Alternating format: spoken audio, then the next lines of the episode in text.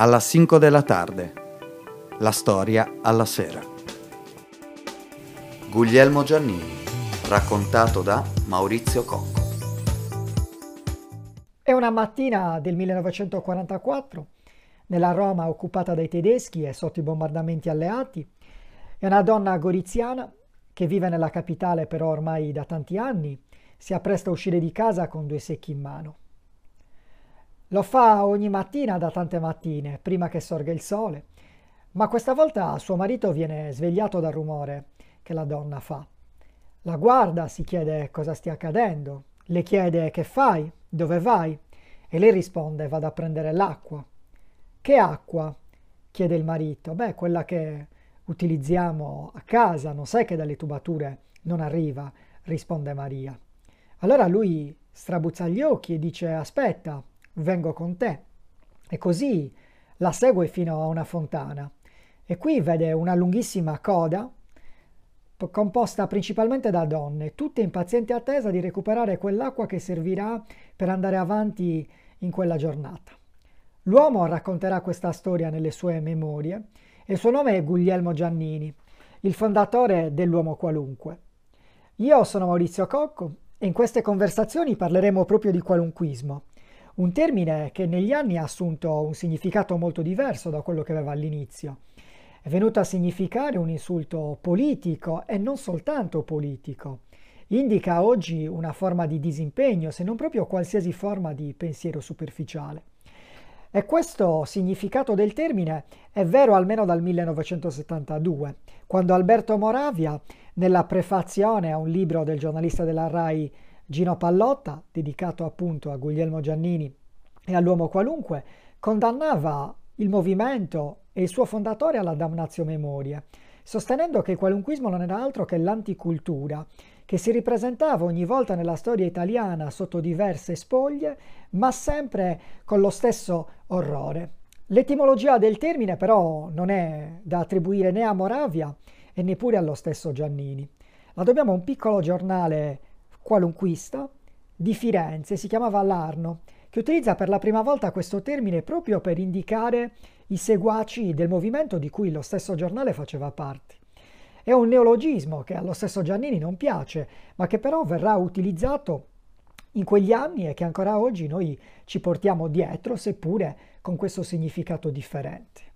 Dobbiamo però chiederci che cos'era l'uomo qualunque e lo dobbiamo fare a partire da Guglielmo Giannini e dal settimanale che porta questo nome e che vede la luce la prima volta il 27 dicembre del 1944. È composto da quattro fogli e in poche ore vende già 25.000 copie. Nei successivi due giorni arriva a 80.000 e questo numero poi cresce e cresce di settimana in settimana e di mese in mese. È un giornale di solo quattro pagine, molto fitto, tutto in bianco e nero, eccetto per la U che è rossa, la U di uomo qualunque. A fianco a questa U c'è un'immagine. Certo in radio queste cose non vengono bene, ma possiamo immaginarla. È un uomo con dei baffi, un misero uomo possiamo dire, con una giacchetta che viene schiacciato dal torchietto delle tasse. La simbologia è molto chiara. Il torchietto che è mosso da due mani anonime rappresenta il potere politico che opprime, appunto schiaccia l'uomo qualunque, l'uomo medio, il cittadino. Dalle tasche di questo piccolo uomo, di questo travè, possiamo dire, vengono fuori delle monetine, quei pochi risparmi che gli restano, perché il messaggio è appunto questo. Il potere politico toglie tutto a un uomo, anche quei pochi soldi che è riuscito a tenere in tasca. Lo scrive quasi interamente Guglielmo Giannini. Lo popola di rubriche che poi saranno celebri in tutta Italia ma che in questo momento sono inaspettate, perché il tono, l'immagine, i contenuti del giornale in quell'Italia sono qualcosa di straordinariamente innovativo.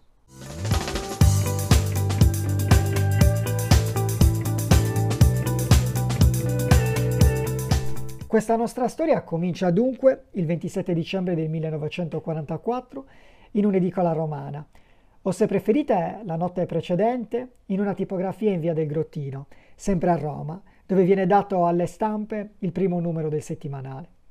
Il successo iniziale è ottimo, ma quello che accadrà dopo ha dell'incredibile. Nel giro di pochi mesi, infatti, l'uomo qualunque arriverà a una tiratura di 800.000 copie e sarà il giornale più venduto per distacco d'Italia. Da questo nasceranno poi degli altri periodici, un quotidiano, edito sempre a Roma, Il Buon Senso, un periodico come La Donna Qualunque, diretto dalla figlia di Guglielmo Giannini, e un altro periodico, L'Europeo Qualunque, nel quale verranno dibattuti i temi legati all'europeismo e al federalismo europeo e a tutto il processo di integrazione europea che seguirà gli anni immediatamente successivi alla fine della Seconda Guerra Mondiale. Quello che però più ci interessa non sono le vicende editoriali dell'uomo qualunque, ma la sua capacità di trasformarsi in un partito politico, cioè l'intuizione di Giannini che un pubblico di lettori può diventare un elettorato e un giornale può diventare un partito politico. Questo partito prenderà il nome di Fronte dell'uomo qualunque e nella sua ultima definizione Fronte liberale democratico dell'uomo qualunque. Nel giro di pochi mesi il partito si organizza e si presenta alle elezioni per l'Assemblea Costituente del 2 giugno del 1946. Anche queste saranno un successo. Il partito otterrà il 5,3% dei voti e 30 deputati all'Assemblea, fra cui Guglielmo Giannini. È il quinto partito in quelle elezioni come risultati, dietro soltanto ai tre grandi partiti di massa, il Partito Democristiano, quello comunista, quello socialista, e a una coalizione di area moderata che è l'Unione Democratica. Se perciò vogliamo considerare i singoli partiti, a pochi mesi dalla sua nascita, il Fronte dell'Uomo Qualunque è già il quarto partito dell'agone politico italiano. Ma passano ancora altri pochi mesi e nell'autunno del 1946, alle elezioni amministrative, il Fronte è il partito più votato nella capitale, a Roma, a Napoli e in tante altre grandi città del sud Italia. Il suo successo cresce, spaventa, minaccia l'egemonia democristiana sul ceto medio e sulle ambizioni moderate di una certa parte della popolazione italiana. È proprio per questa ragione che nell'autunno del 1947 una congiura di palazzo orchestrata dalla democrazia cristiana da Confindustria e dai deputati qualunquisti ribelli che il partito viene pugnalato alle spalle, o almeno Giannini, ed è da quel momento che inizia la sua parabola discendente. Alle elezioni del 18 aprile 1948, le prime della storia repubblicana italiana, l'uomo qualunque non ha la forza per presentarsi da solo e deve entrare in una coalizione, il Blocco Nazionale della Libertà, assieme al Partito Liberale Italiano e altre formazioni di area moderata. Giannini si presenta per la Camera dei Deputati e viene eletto però solo grazie al ricontaggio delle schede, perché inizialmente era rimasto fuori. Continua la sua carriera politica eh, e si presenta alle elezioni successive ancora una volta alla Camera dei Deputati nel 1953, stavolta come candidato indipendente nelle liste della Democrazia Cristiana ma non riesce ad essere eletto. Il partito continua a esistere, nel 1957 però muore, nel senso che confluisce nell'Unione Combattenti d'Italia ed è in queste liste che Giannini si candida un'altra volta alla Camera dei Deputati, ma un'altra volta non viene rieletto. Il giornale invece continua a essere pubblicato fino alla morte di Guglielmo Giannini, avvenuta nel 1960. L'ultimo numero di questo settimanale viene pubblicato proprio pochi giorni dopo la morte del suo fondatore.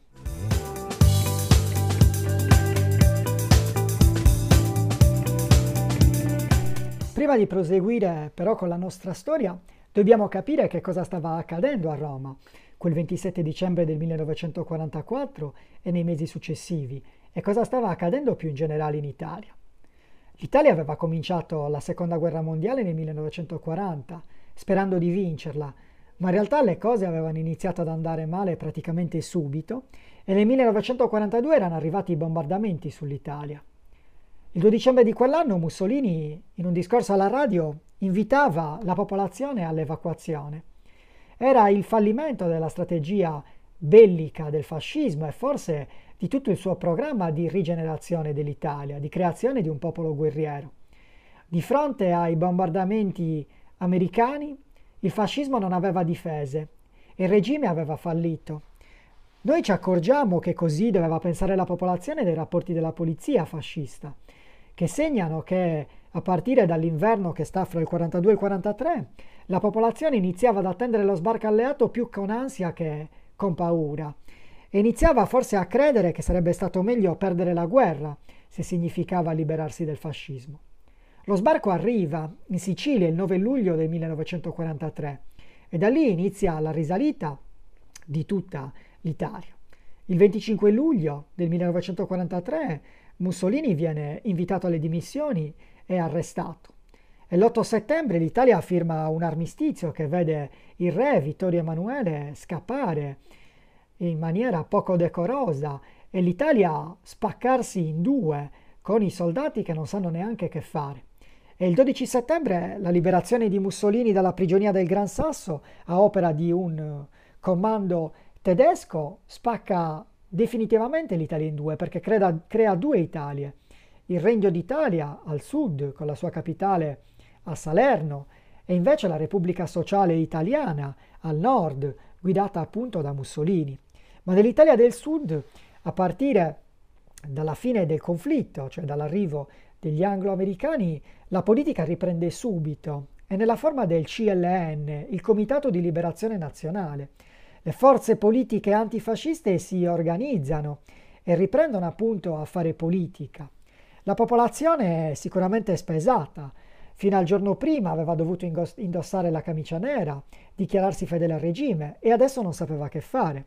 L'autore satirico Guglielmo Guastaveglia ha raccontato in maniera molto divertente quanto accade in quei giorni molto confusi. Ha detto infatti che l'Italia è stata rivoltata come uno stivale, un giorno fascista e il giorno dopo antifascista. Ennio Flaiano, in maniera altrettanto sarcastica, ci ha riportato la testimonianza che quando a Roma tornano i tedeschi e bisogna fare un filmato per far vedere che le cose vanno bene, che in realtà Roma non è passata al campo degli alleati, non si trova più un busto di Mussolini perché sono stati distrutti tutti. Sono questi mesi, quelli che vanno dal 43 al 44, della Roma città aperta che noi conosciamo tutti per il celebre film. E così Roma resta con questo status di città aperta fino al 4-5 giugno del 1944, quando viene liberata, cioè quando gli anglo-americani entrano nella capitale. È in questo contesto che si svolge la scena di apertura di questa nostra conversazione odierna. È in queste settimane difficili che Giannini inizia a maturare la sua nuova convinzione politica che inizia a scrivere quello che diventerà il suo manifesto politico, La folla, 6.000 anni di lotta contro la tirannide.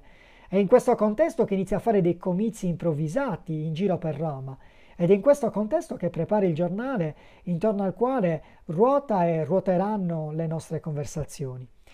Ma per oggi chiudiamo qui e l'appuntamento è domani alla 5 della tarde, sempre qui sulla nostra radio.